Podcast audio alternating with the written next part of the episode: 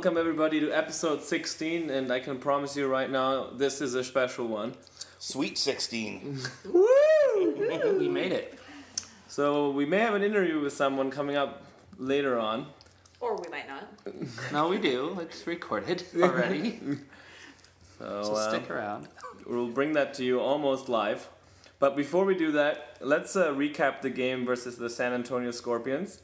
So we, we tied and uh, 1 1. And really, at the end of the day, it felt like a win to us, right? Because we were 1 0 down. and No? To me, it felt like a win. Oh uh, well, you know, San Antonio's the they were first place coming into that game.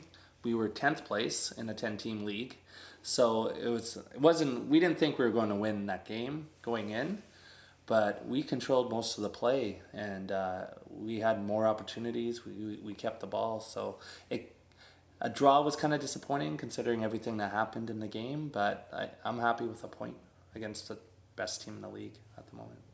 Yeah, going into that game, I thought that if we got a point, that that would be a, that would be an acceptable result.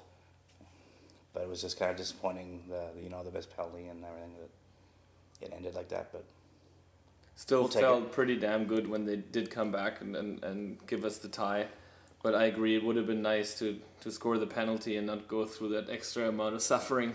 Yeah, yeah. Like I, I hugged a stranger on the offside goal that went in, and the whole stadium erupted. Like I, I was hugging random people that I didn't know, older people, younger people, everyone. Yeah. Yeah, I tried to tell people it's offside, but no one would listen to me. They were all too happy Yeah, I was, celebrating. I was busy hugging, and you're like two rows above me yelling, "It's offside! It's offside!"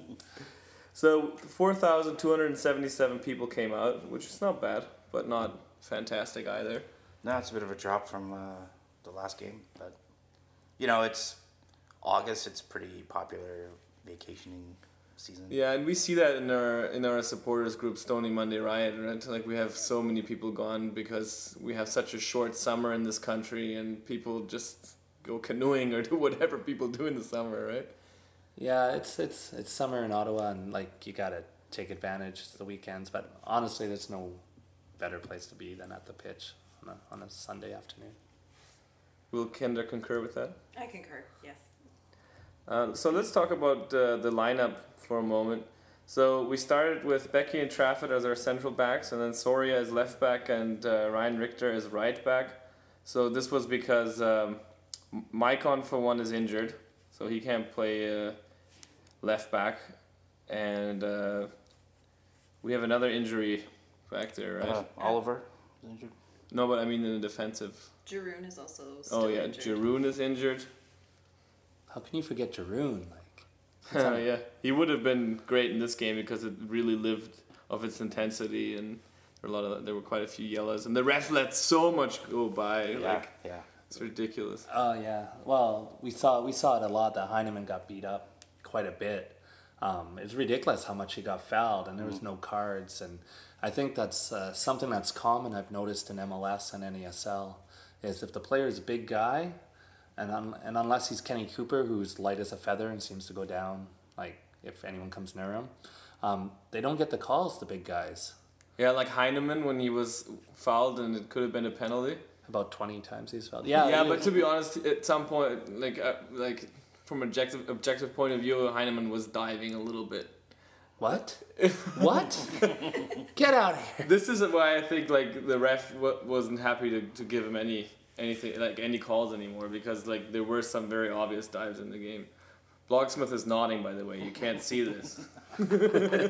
Yeah, it was a really physical game. I think it was probably one of the more physical games. I mean, I remember seeing Heinemann actually get pushed down after the whistle, Nicki Paterson was getting into it with a couple guys pushing around. Was Skirmish. Yeah, I.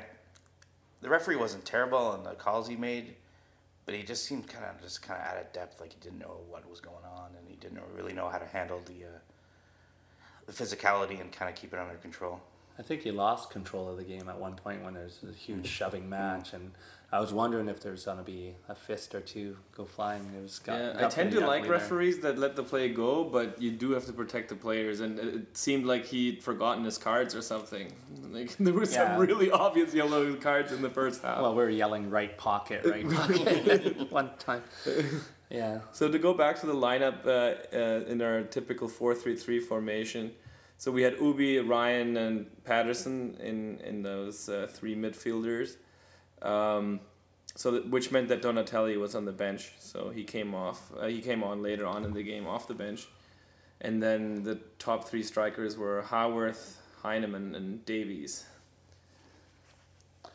Yeah, it's good. I, really good play out of the midfield. I thought like uh, Paterson was more of a presence this game.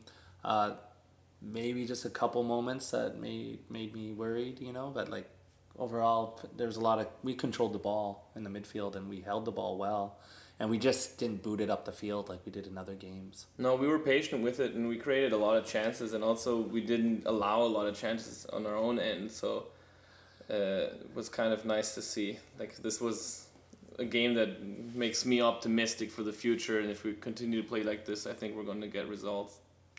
Um, but I don't, I don't know if I am totally impressed with Paterson. Um, I would prefer the combination of Donatelli, Ubi, Parapovic. I think that worked really well in the spring season, and I kind of miss that for in the fall. I really want to see them play together again, and I don't know, like kind of like partners in crime or something. So I so have. Paterson come off the bench and have Donatelli, Ubi, and Ryan in the middle. I guess, yeah. Interesting. Well, I mean, Paterson did give us some nice uh, offensive firepower that we had been lacking. Like I think his free kicks were quite ni- uh, quite nicely taken, and uh, he, he had, a nice header, Yeah. so you can, you can really head the ball. But I do agree with Kendra. Um, Donatelli is so creative and he distributes the well so so well from from deep, and Paterson doesn't do that as much. He's more of a direct player, I, I would say. Yeah, it's definitely his uh, his better games for Paterson this game. Thought so too. yeah. He was a little more uh, a little more pacey. He was, he was chasing the ball down a lot. Uh, he didn't make as many mistakes as he has done in the past. But I think I think I agree with Kendra. I think that Donatelli in that position is probably a better a better fit going forward. I like Donatelli coming off the bench because when he came off and when Ubi came off and Donatelli came on in the sixty fifth, it was it was like a, a spark. You know, like they just got really aggressive on goal, and I, I think the the offside goal was right after that, wasn't it? Yeah, but you can. The counter side of that argument is always we could have had that from the start of the match. Right, right, yeah. Good point, but uh, yeah, and we is he fully fit? We don't know. But, It's a nice problem to have.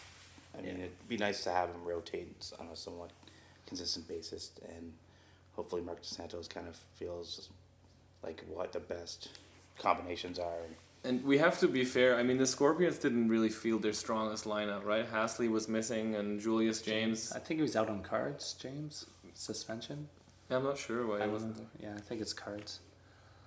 And I think a player we should definitely discuss was the uh, later determined player of the match, uh, Tom Heinemann.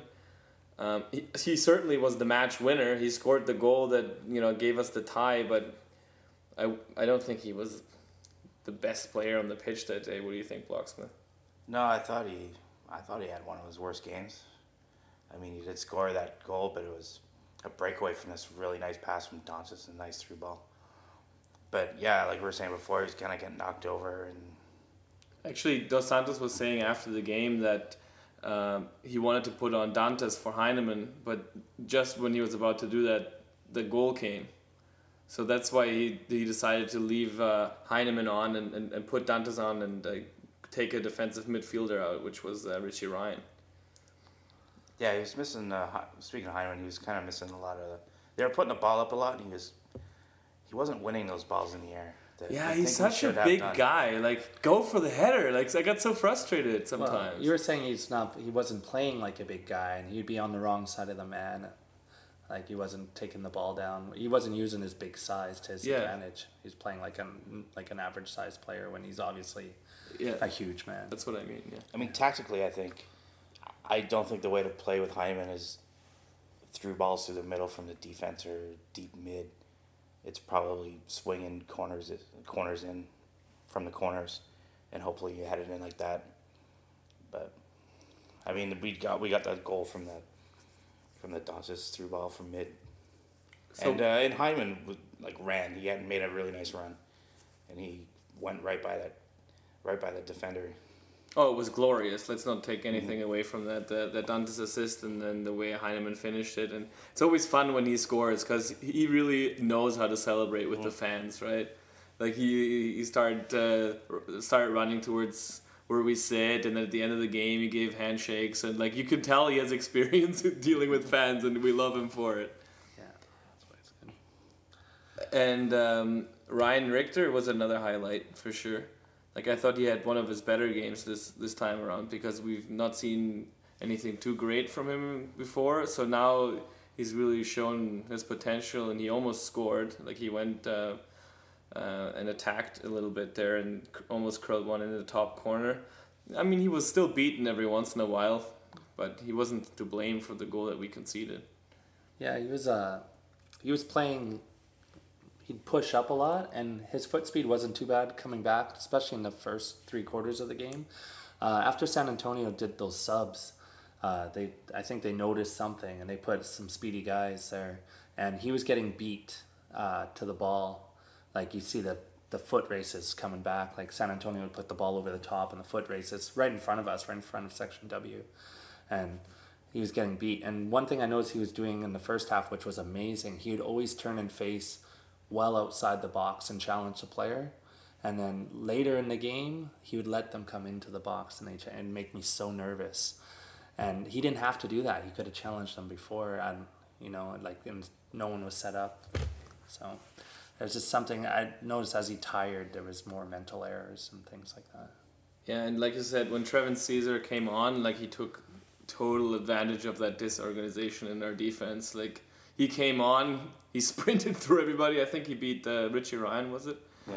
And uh, like his goal probably would have been uh, goal of the week if it wasn't for uh, The actual goal of the week. from Ramirez. If you haven't seen this uh, bicycle kick, do check it out. It's like uh, uh, Zlatan-esque, I guess. Yeah, it's Minnesota United versus Indy from this from this week. Yeah, getting back to the, the Trevin Caesar goal, I remember when he scored it, and I was just like, I'm not even mad. It was that was such a nice goal, like, top corner, just zip on it. I was just like, all right. Oh man, I were- really you were didn't in that care in that moment how beautiful the goal was. I was so depressed Yeah. because it was a game that we played well, and it, it, it feels like we we often play just as good as our opponents, and then we get crushed. So, oh, I felt terrible when he scored. Luckily, we got the draw in the end. Yeah, I was worried it was gonna be another stolen match, and and Kendra was yelling her her face off all match. She was probably one of the most spirited. I may or may not have lost my voice. Yeah, as long as it's just the voice and not the mind. Yeah, a little bit of both. Maybe that game. yeah, so pretty physical game overall. Uh, And uh, Donatelli missed the penalty. yes, Was it a penalty? We always have to discuss that. I don't think it was. if it's for us, yes, it's always. I don't always a care if it was or wasn't a penalty. We've gotten so many missed calls that, like, if it wasn't a penalty, that's fine. But finally, we get a call that's like that would benefit us. I I feel like we've been robbed a few times on calls, and so I didn't even care if it was or wasn't a penalty. We Yeah. got it, and yay. They do say it uh, evens it evens out. You know, if the sample size is big enough. So maybe this we have a couple more uh, sketchy penalties to go our way to make up for all the crappy ones for sure. Um, but our disallowed goal was that actually offside or? Because I couldn't see it was at the other end of the field by that point. I have no clue. I just looked at the linesman. He raised his flag, and I was like, ah, crap. Yeah, it's hard to tell. Uh, NASL Live hasn't got the game up yet, so I wasn't able Oh. to watch it yet. Wow. So Yeah, but I think we need to start blaming uh, Rogers for this and not NASL Live because whenever we play an away game, the games are up fairly fast. So I think it's something to do with uh, where they get their footage from. Yeah, I've noticed San Antonio, New York, Minnesota all have great feeds, and they're all up the next day.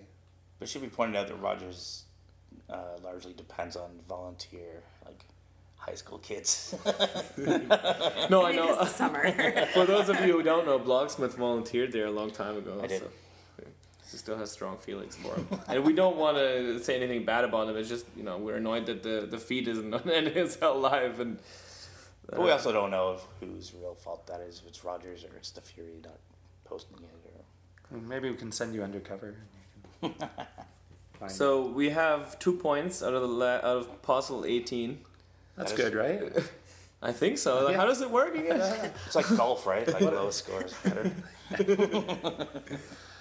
Yeah, so playoffs, yeah, we Yeah. discussed this. It's, it's we're just building a good core now, and building for next year. to be fair, like we haven't been playing terribly, and the games that we lose, we lose by a small margin. And I know, like, yes, we still lost them, but like, I don't think the two out of eight is telling the f- or two out of eighteen points is not telling the full story about the team. So, I don't know.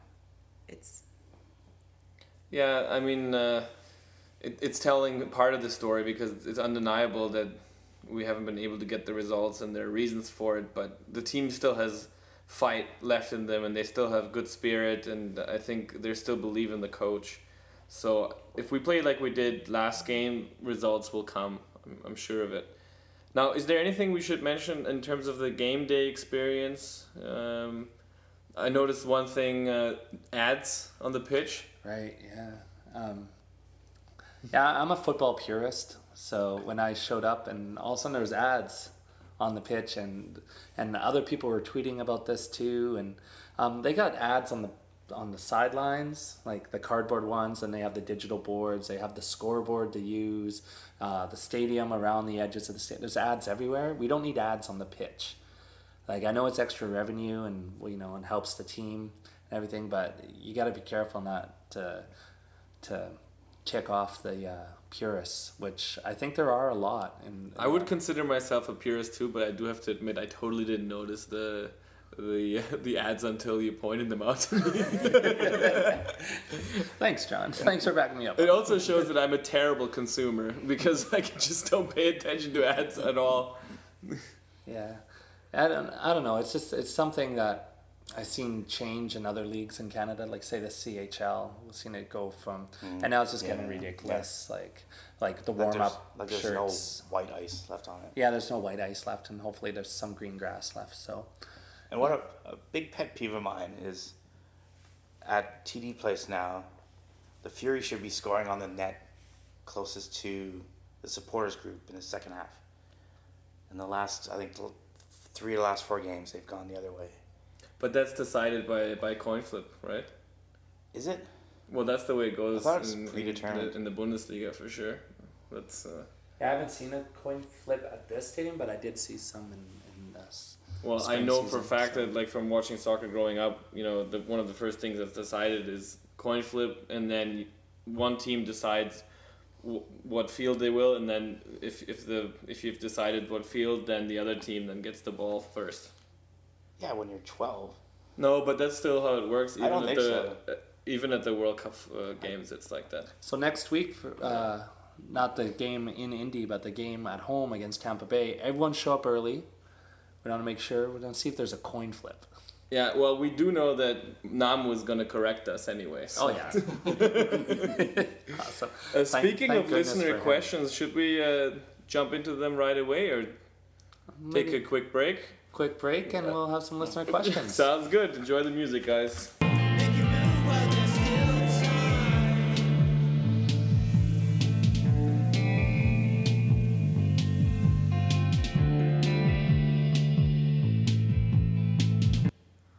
Welcome back. It's now time for some listener questions. Um, we've been getting a lot of listener questions lately, so we can't get to all of them this week, unfortunately, but please keep sending us questions. Um, this is really great.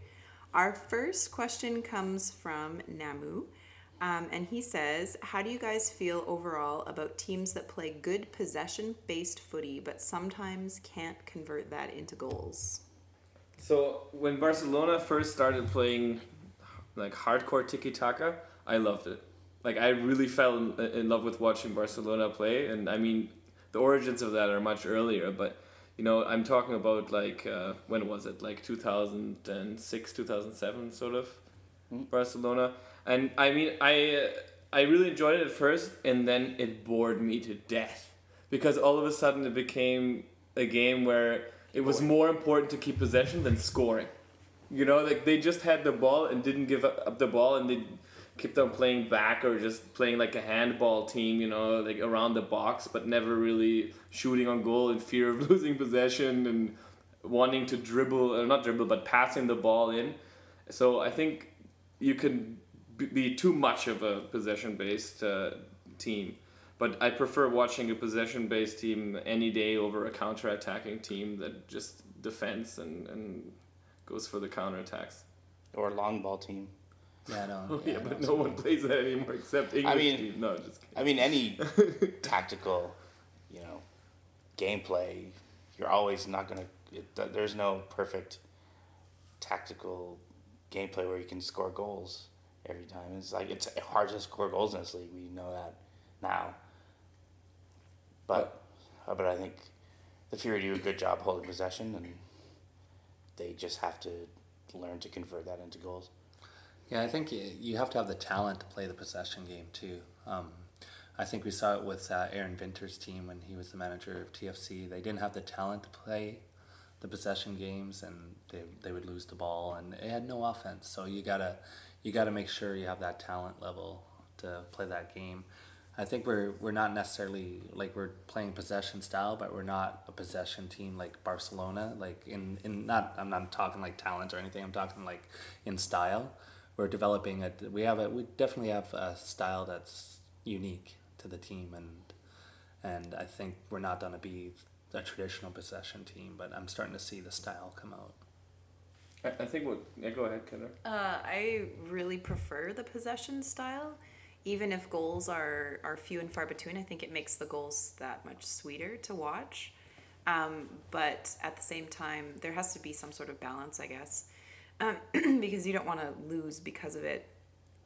Um, but I, I like it when it's a prominent part of the game. That's just my personal opinion. I think what Namo might be alluding to is that counter-attacking teams, um, they tend to be more direct and they, they make more out of their chances because they have fewer of them. So, you know, when you don't play a possession game, when you do have the ball, you you, you know, in three, four, five seconds, you go all the way from the defense all the way to the offense and, and try to finish. And sometimes that's just more uh, effective than, than than a possession game. But you know, I, I prefer that we should probably move on. But um, yeah, overall, I would say a good possession based game is better than a counter attacking team for sure. Okay, next question comes from St. Cody of Assisi. He asks, as far as I know, Fury FC players are on one year contracts, Trafford excluded, which we're very happy about. Um, which players do you think are critical to re sign? Me, okay. Um, I like Dantas. I think we need a we need the depth players. We need the players that we can bring on. Um, character players are are important. So someone like Richie Ryan, I know he's towards the end of his career, but I think it'd be great if he finished his career in Ottawa. And I, I believe he said it in the press too that he'd like to finish his career. So go with Richie Ryan for myself. Yeah, I agree with Dantas. And I like to see Beckie stay. I think Of course, yeah. he's uh, he's been great on defense. Canadian guy, big name. I think he could be really a, a, really big player for this team going forward. If we can keep him. Yeah, Um, I have three um, Beckie as well, um, and Ubi Parapovic, of course. But I heard that he's on loan, or that's the impression that I get anyway. Um, so hopefully something happens and we can get him again. And the other person that I'd like to see back is Soria. I think he's really solid, and I, I've said it before several times. I think he's really underrated, and I think um, he is a good uh, really good, solid part of the team. Okay, don't worry, Kendra. I don't think Ubi's on loan, so he might he might stay forever. Uh, he's changed clubs almost every year, though, right? In his career, so. Yeah, but was, there was no Kendra in those cities. Yeah. Great. So for me, I it's a very tough question for me because because I've attached I've been sort of grown attached to a lot of these players. I'm gonna reverse it around and say like there's a few players I wouldn't be s- sad if if they left. You're always so harsh. No, it's probably German I was mentality. gonna say he's German. Let's focus on the negatives here. Okay. That's what I'm good at. Um, no, like if someone like uh, Maicon wasn't there anymore, I could live with that. Or uh, You don't see him much either, so. no, no, well he's injured now, and but anyway, um, uh, I think for Zenga has been disappointing. So, but I kind of wanted He's to injured stay. as well. He's also injured, but he's like he's Canadian, and like it's oh, hopefully he can develop. Um, very disappointed in Minatel. He started off well and just hasn't shown his talent lately. I disagree. Yeah, go ahead. I think uh, I think Oliver. He's still young. He's still learning. He's still showing improvement. Like he's, you know, I mean, it, it was kind of to his detriment that he scored those two goals in Carolina that we now expected a lot more from him, and now he he hasn't, and now we think that he's like a bad player, and his time has been reduced. But I think, I think there's still a lot of promise with him. Yeah, I'm willing to be convinced. I mean, you make some good points there for sure. Uh, I mean, I think one of the most crucial players in terms of uh, creating a fan base is, is Carl Haworth, because you know he's a local guy, not super like is he Ottawa local or No, Barrie, Ontario. oh okay, Close. but you know he lives he's from Ontario. He played in the PDL team, so um, and he's playing well, so he's someone we we definitely want to keep, and I'm I'm pretty sure he's going to stay for a while. I hope so, yeah. And you kind of feel that the team's kind of grooming him into a star player, like one of the players they want people to pay attention to. Yeah, I wouldn't be surprised at all if three, four years down the road he's the Fury's best player. I think he's got he's got that, that potential. All right, and our final listener question for now is comes from Tajik, who on Twitter is BBSC Franco. Um, he asks, "Is there any chance in heck that the frenzy of the supporter section could spread over the rest of the crowd? Will chants other than "Let's go Fury, Let's go" be heard elsewhere in the stands? One can only hope." Uh, okay, I'll take the lead on this one as well. Um, I think the simpler chants are, and the easier ones are the way to go, uh, and and if they're consistent, I think those would catch on. I don't think you'll see like rowdiness and people standing all match. Like let's be realistic, but um, I think the there is a like we saw the game uh, during the penalty, people standing, clapping. Half the stadium was standing and like getting right into it and the, team reacted and after we got scored on there was there's a bit of noise going on and there was like you know. So i think i think people just you know we not everyone's going to get attached to the team like like us you know like right away like not everyone's like easy like we are. So but i think once there's that attachment three four five years in it's you're gonna see a much different atmosphere in the stadium Yeah, I totally agree with you that we need to keep it simple. Like we have that chant that just goes oh, OF FC, right? I mean, Four anyone- letters. Four letters. Anyone can do that. So if any one of you casual fans are listening, which I highly doubt, please join in with our chants. We would love for the whole stadium to get behind the team. Or just start your own and just get the people around you. Like, don't wait for anyone else's lead. And people have been doing that in the supporter section. There were some really funny ones. Like I really liked uh, our house in Yeah. the middle of the glebe. Our house. I like that one. That was one of the best ones I've heard all season. Yeah, and if you want to be rowdy and the people around you don't, get up and come down to section W. There's more than enough room, and And we're it happy is a anybody. it is a standing section, so we don't go by ticket numbers. So if anybody does want to come to section W, like like Tim said or Blocksmith said, you're more than welcome. I think everybody knows by now what his name is. Um, it's it's there's no like you must have a ticket to stand here. You can just come and join it. Okay, well, those are those are questions, and uh, this week we asked the listeners a question, and uh, this week we asked them, the NASL team president meeting is taking place right now. What changes to the league would you like to see next year? And uh, Larry W. Johnson, who's at Helltown Beer, oh, clever play on words there, buddy. As know it can be pricey, but deeper stat tracking, team and player level would be fantastic. Yeah. Yeah. It Totally Um, Yeah, I'm not a big, huge fan of the the stat tracking, but it'd be nice to have that option. For, I guess for some people.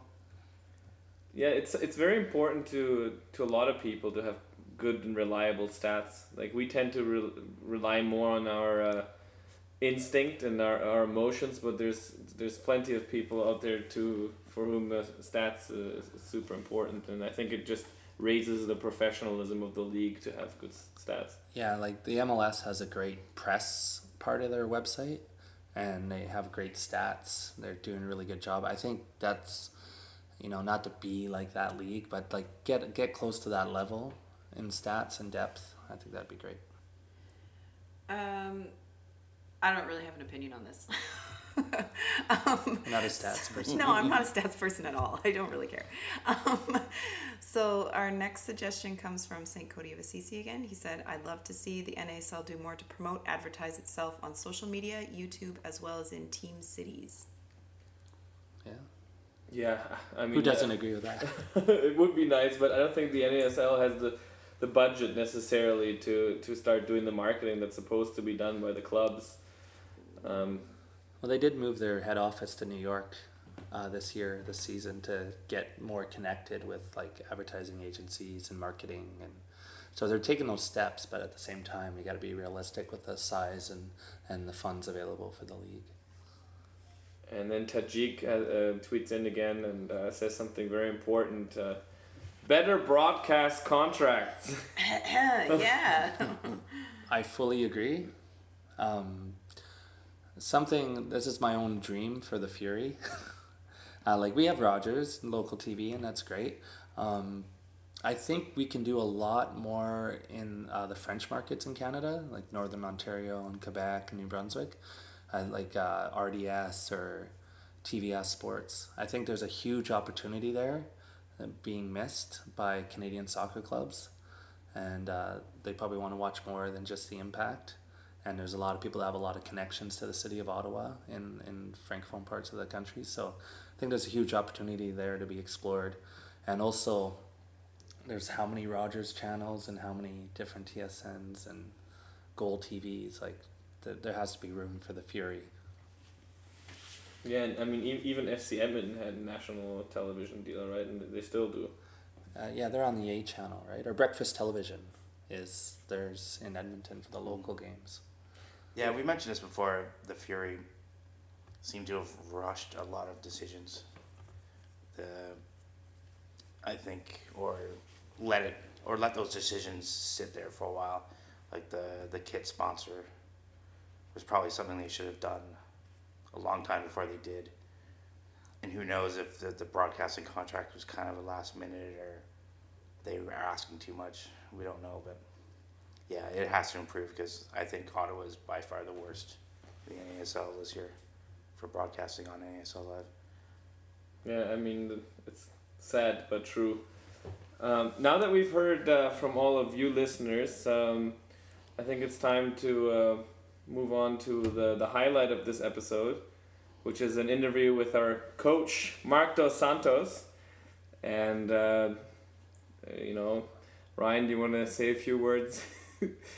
Uh, we just reached out to Marc uh, this week on very short notice, and he was very kind to uh, get back to us quickly, and uh, we arranged this interview. And so, after the music, we're gonna have a, we're all asked a few questions of Marc, and he was uh, grateful to answer them.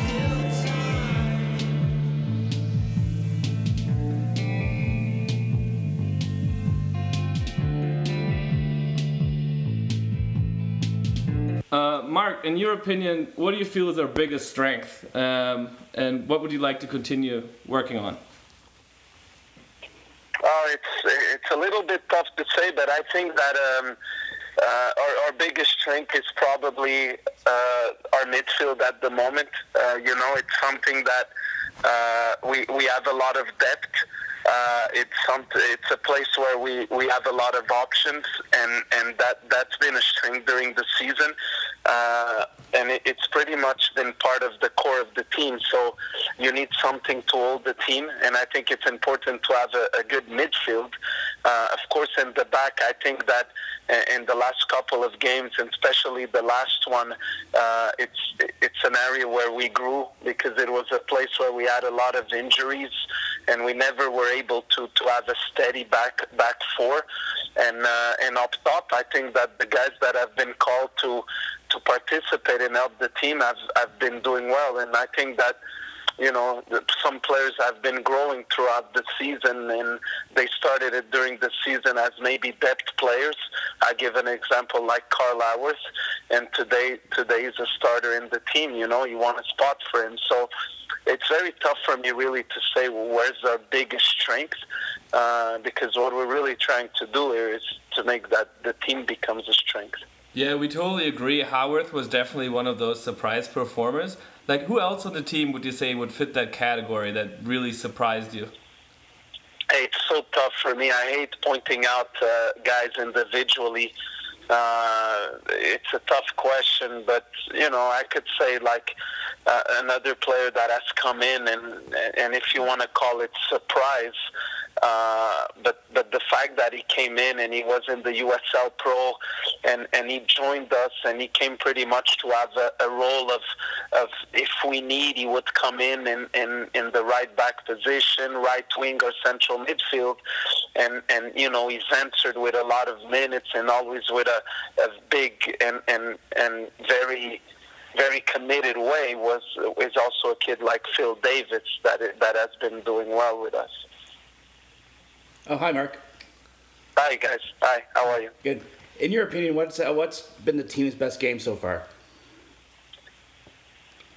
Look, uh, the the four nothing home against Carolina has to be uh, an important game because it was a game where we where we dominated completely from A to Z, and we were able to translate uh, the, the that that dominance into into scoring goals.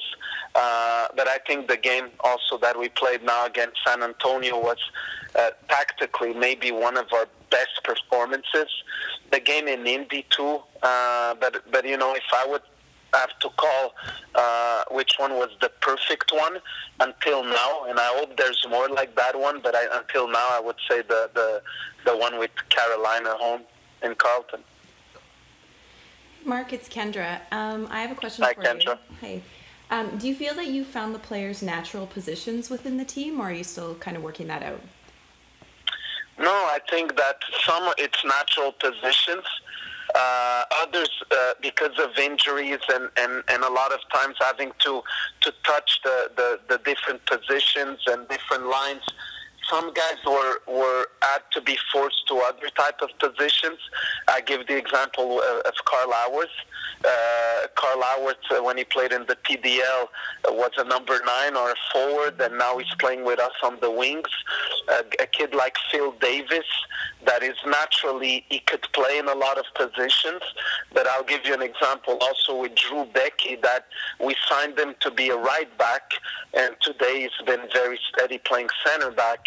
Um, so look, uh, after after six months of work, uh, most of them were pretty much sure of that what's their best positions, and others have been a, a good surprise, uh, showing us that they could play in at least two different positions. It's very cool. Hi, Marc. It's Ryan. Um, I just wanted to ask a question without giving away too many trade secrets. I was wondering what kind of tools do you guys have to scout the other teams, to scout players, to find mm-hmm. out as much about the opponents as possible? Yeah, we. I think it's it's our strength line. I think when we go into the game, we know exactly who our opponent is. The the, the, the players uh, in our squad know, and, and that's an advantage for us. In this moment, we're using a program ca- called InStat Scout. Uh, it's a program that allows us to scout players all over the world and and, and to and to scout opposition. It gives us uh, the type of of, uh, of patterns they have in corner kicks, attacking, defending. Uh, after, of course, we watch a lot of games, so we're able to to look at, at their own patterns as a team as a whole. But I have to tell you that InStat Scout has been a, an awesome tool for us. And of course, you know, we, we don't have the budget of a, a Real Madrid and and Barcelona, so even not even as MLS teams. So it's it's it, it- we have to be very careful. Let's say myself in the off season, if I want to go look for certain positions, I can travel to 20 different countries. Uh, maybe I could have, I could go to two or three countries max. So I have to make sure that I choose well where I go, that I have good contacts there, so I don't go on vacation, but yet I go there to, to really find find good good quality players.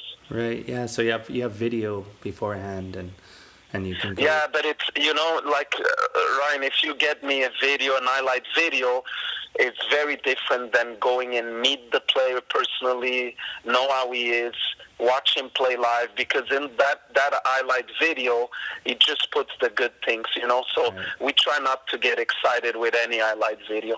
So, Marc, one of the players you, you scouted was uh, Hamza Elias, uh, who unfortunately left us this summer. Now, I know you don't Yeah. want to talk about individual players, but we're just all dying to know why this decision was made. Like, our hunch was that maybe he was still a little bit young and was, was a big step. No, you guys want to know? You want you want to know. Yeah, we would really like to know, actually, yeah. Yeah, no, no. I'm here to answer questions, guys. Don't don't be afraid of asking me whatever you want. But a guy, a kid like Hamza. So what happened? Hamza is not a player that I was able to to watch uh, in place. So it was a big risk to bring Hamza here, and um, but I knew his agent very well from Portugal, and his agent actually brought Atsu to Porto, and after Atsu was sold to Chelsea, and now he's on loan to Twente. So everything that the agent, the reputation he had, was very big, and through that agent, I got into uh, with Hamza, and Hamza was in a in a in a, in a probation, or how can we say it, a tryout uh, until the first half of the season. And what we did is we really evaluated: uh, will Hamza be a player that will be a starter as one of our uh, of our foreigners? Is he? What we believe is if we have foreigners in Ottawa, they have to play an important role or play the majority of time uh, uh, of minutes. And Hamza had a lot of competition with Sinisa, Paterson, and Donatelli, where where today only two out of the three could start. So if Hamza would have been here, would be four. It's only two out of the four that would start. And if we had actually a reserve team playing day in, day out, every weekend in a reserve league, let's say like some MLS teams have, well, I think that Hamza would definitely have stayed. But our, what we were afraid of is are we going to keep a foreigner that's going to take a spot and not having the minutes that we actually think think he should have to develop? And you know, we kept with a good relationship with Hamza and his agent. We felt that it was better for him to go to Ghana and play a lot of games where we could follow. And who knows, in one two years we could bring back Hamza. And at the same time, we wanted to open the the foreign spot uh, because we had the opportunity to bring Romuald in. Thank you, Marc, for being so honest. Like another No question problem. that we're, we're really dying to find out is like, why did we get a fourth keeper? Because it's somewhat unusual to have four keepers in the squad, right? Yes. No, yeah, it, it's un, unusual for sure, and it's not something that we're, we're that we're we wanted to do. Um, but what happened is that when we signed, we signed the three keepers, and uh, as you guys know, Devala Gorrick came in test, and, and he did quite well when he was in in uh, in, in test with us, and uh, we stayed with Devala. But we are even staying with Devala, and knowing that Devala could do well in the league, we always felt that we wanted to go after an experienced keeper. We always felt that we wanted to be the best we can in goal uh, possible. You know, I think that every team has to be built from the back, and we have to have we have to have a lot of experience in the back, and when Romuald uh, was was in the, the the summer window, it was an opportunity for us to, or we get him now uh, for the next two three years, or we don't get him at all. Uh, and we felt that that it was a good moment to get Romuald. We knew that if we get Romuald and and and we bring a, a fourth keeper in, it might be uncomfortable to have four goalkeepers. But at the end of the day, we were thinking about the club. We were thinking, is the team gonna be better in that position? And you know, not like the conversation I had with Devala Gorrick was not to take anything away from Devala, but if we feel that we could get better, well, well, we're gonna keep on getting better in every single position, and that's not only in the goalkeeper position; it's in every single position, because it's very clear for us that the first year we want to set a very, very strong foundation, but the second year I want to be in the playoffs. I want to be in the playoffs. The club wants to be in the playoffs, and we'll do everything to build the team towards that. So it's we're very ambitious in what we want to build, and we felt that it was the moment uh, that that we had to go get a guy like Romuald. That's been an incredible presence in the locker room, an incredible uh, leader, a very very good experienced goalkeeper that's bringing a lot to the club. So we're very proud of having him in. Nice. Um, so, what initially attracts you to a player, and what keeps you interested in the player? Oh, first, first is uh, is the position he plays in. So I'll give you an example. There's a couple of positions that we're sure we want to get better next year. Uh, so there's positions that we can't sign this year because of the window, and I'll give you an example. Okay, uh, I have the opportunity to go get players that are from zero to ten. They're five or six, but I know that next year I could go after an eight and I don't want this club to become a, a, like just a revolving door of players coming in and out. And one of the things you're realizing with our club is you recognize all the faces of our players. You know who they are, and mm-hmm. you don't see a lot of guys getting out and in. And for me, that's very important to keep, to keep an identity in the club. So the first thing that that that that attracts me in a player is is he does he play in a position that we really need at the moment? Is will he bring us a plus? And afterwards, I look at the profile when it comes to the style of play we want to play. You know, we have an identity that we want to follow. We're sticking to it regardless because we believe that if we keep working and improving it, we're just going to be successful. Eh, and, and after we, we identify what the position is, we identify who the player is, uh, um, I think that what keeps me interested in the player is maybe our phone conversation first. You know, when I have a feeling that the player is a winner, that the player wants to come to Ottawa for the good reasons, well, I'm going to keep doing my homework on him and, and possibly try everything to bring him in. So, what is your uh, your long term vision for Canadian player content within the Fury?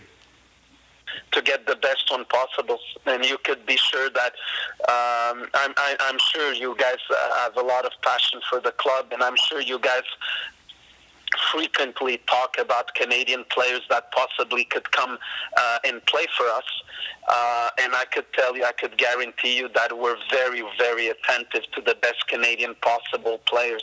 What I don't want to do is have only any Canadian in because at the end of the day, if I have only Canadians in and we're not winning, well, fans are going to be upset. So we want to get the best Canadian players that are going to give us a chance to win also. Perfect. Well, thank you, Marc, for uh, spending this time uh, answering our questions today. Is there anything you would just like to say to the fans just as we go here? Yeah, I think that, you know, uh, one thing that, that I was speaking about uh, this week is how, how, you know, sometimes it's, it seems cliche, the, the, the 12th player in our stadium, but in the last game we really felt it. In the last game we felt that um, when, uh, actually when when San Antonio scored, um, everybody got louder in the stadium. And when Tony Donatelli missed the penalty shot, everybody got louder in the stadium. And I felt everybody in the fans were kept on believing, and uh, we kept believing. And, and that's why Tommy scored at the end. Because when there's a belief, a big belief around the stadium, it feeds the player a lot. And hopefully, with this kind of attitude, uh, Ottawa and TD Place is going to be a very tough place to play. Well, on behalf of the entire podcast crew, uh, Marc, we would like to thank you again for coming on, and uh, we hope it won't be the last time. No, feel free, guys. No problem. Nice speaking with you. Thank you. You too. Thanks. Take care. Bye bye. Bye. Make you move while there's still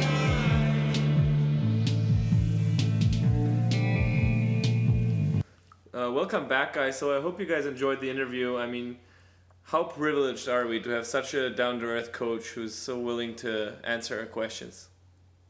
It's great. It's you know he's a very approachable guy. We've talked to him before in person a few times at different events, and uh, he like sat right down, shared experiences he's had with uh, the Montreal Impact before, and and the whole Champions League run. He's he's just a pleasure to talk to, and the, and the same thing with our, our assistant coach and and Marc's brother. They've been just great speaking with the Yeah, fans. just completely honest, no cliche answers. He answered that question about Hamza really well. He didn't like duck it, even though that's probably a really tough decision for him to cut him. But it's And very they're direct. Sorry, they're they always seem like genuinely happy to see you and happy to talk to you. So it's really nice to be able to discuss things like that with them. Absolutely. Now, before we preview the game against Indy, uh, why don't we take a look at what happened in the rest of the NASL just to give uh, the listeners an overview of what happened? Uh, Tampa Bay won. They uh, beat the Cosmos. The Cosmos seem to be going down. Like they're losing a lot, Yeah. dropping a lot of points.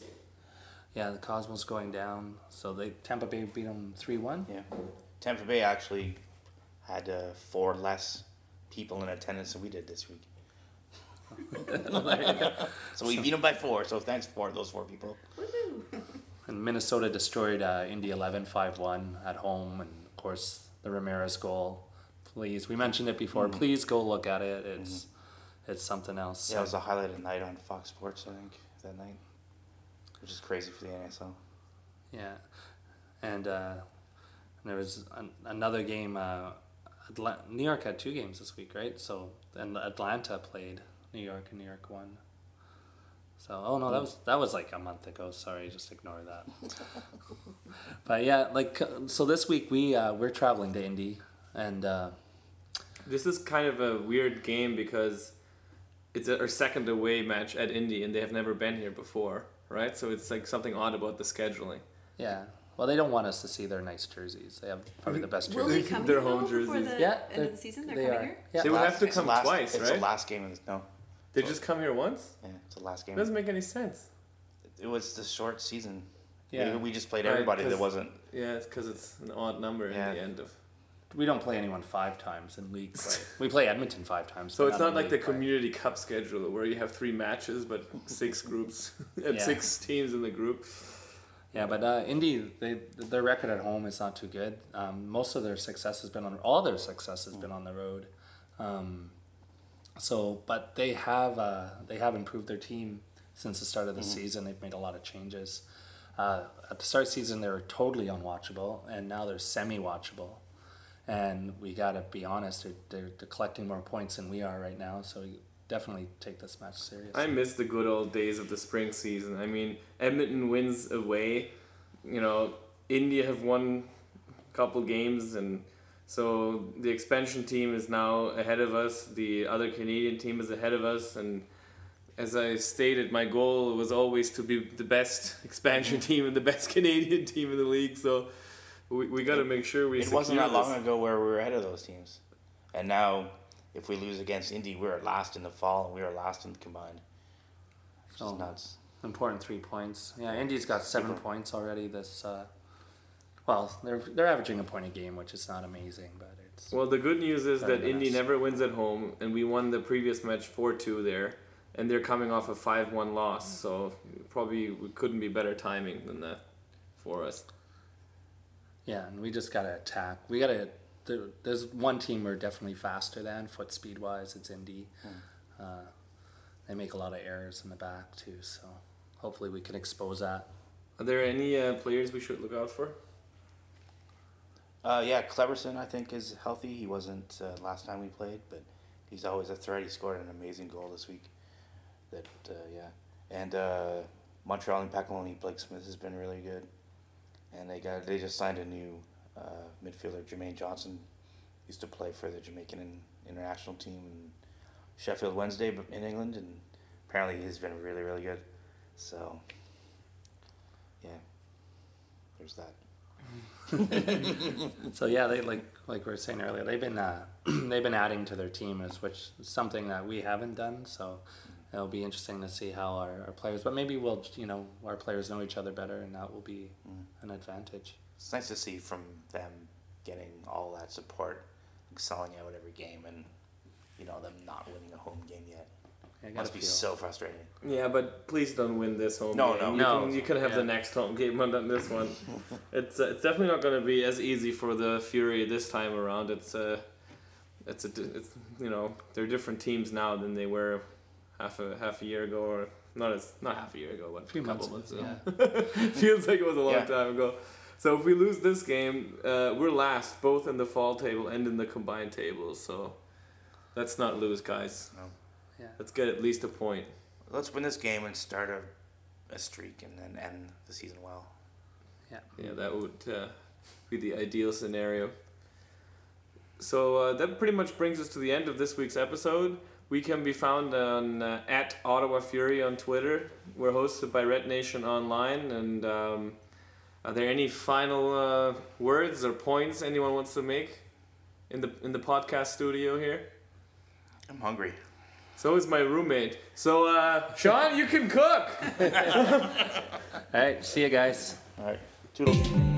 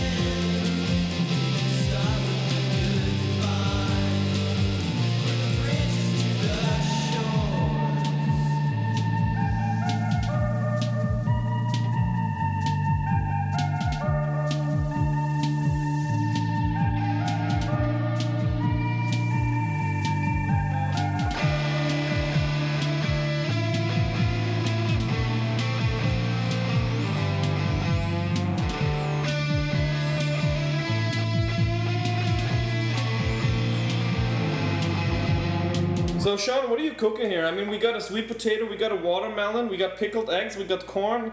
Looks like you're preparing something in your pot here. What's going on? Oh yes, I'm just starting to uh, chop up. Oh, watch your finger there! So we're gonna slice up the sweet potato. This is an old Irish recipe here I got from my grandmother. so no spices. Yep. No spices. Well, we'll add a touch of salt, but we don't want to overpower our senses here. Add that in with the watermelon into the mm, pot. It smells great. And that's to go on the stove for about 35 minutes max heat. Now, John, have you ever cooked with a sweet potato before?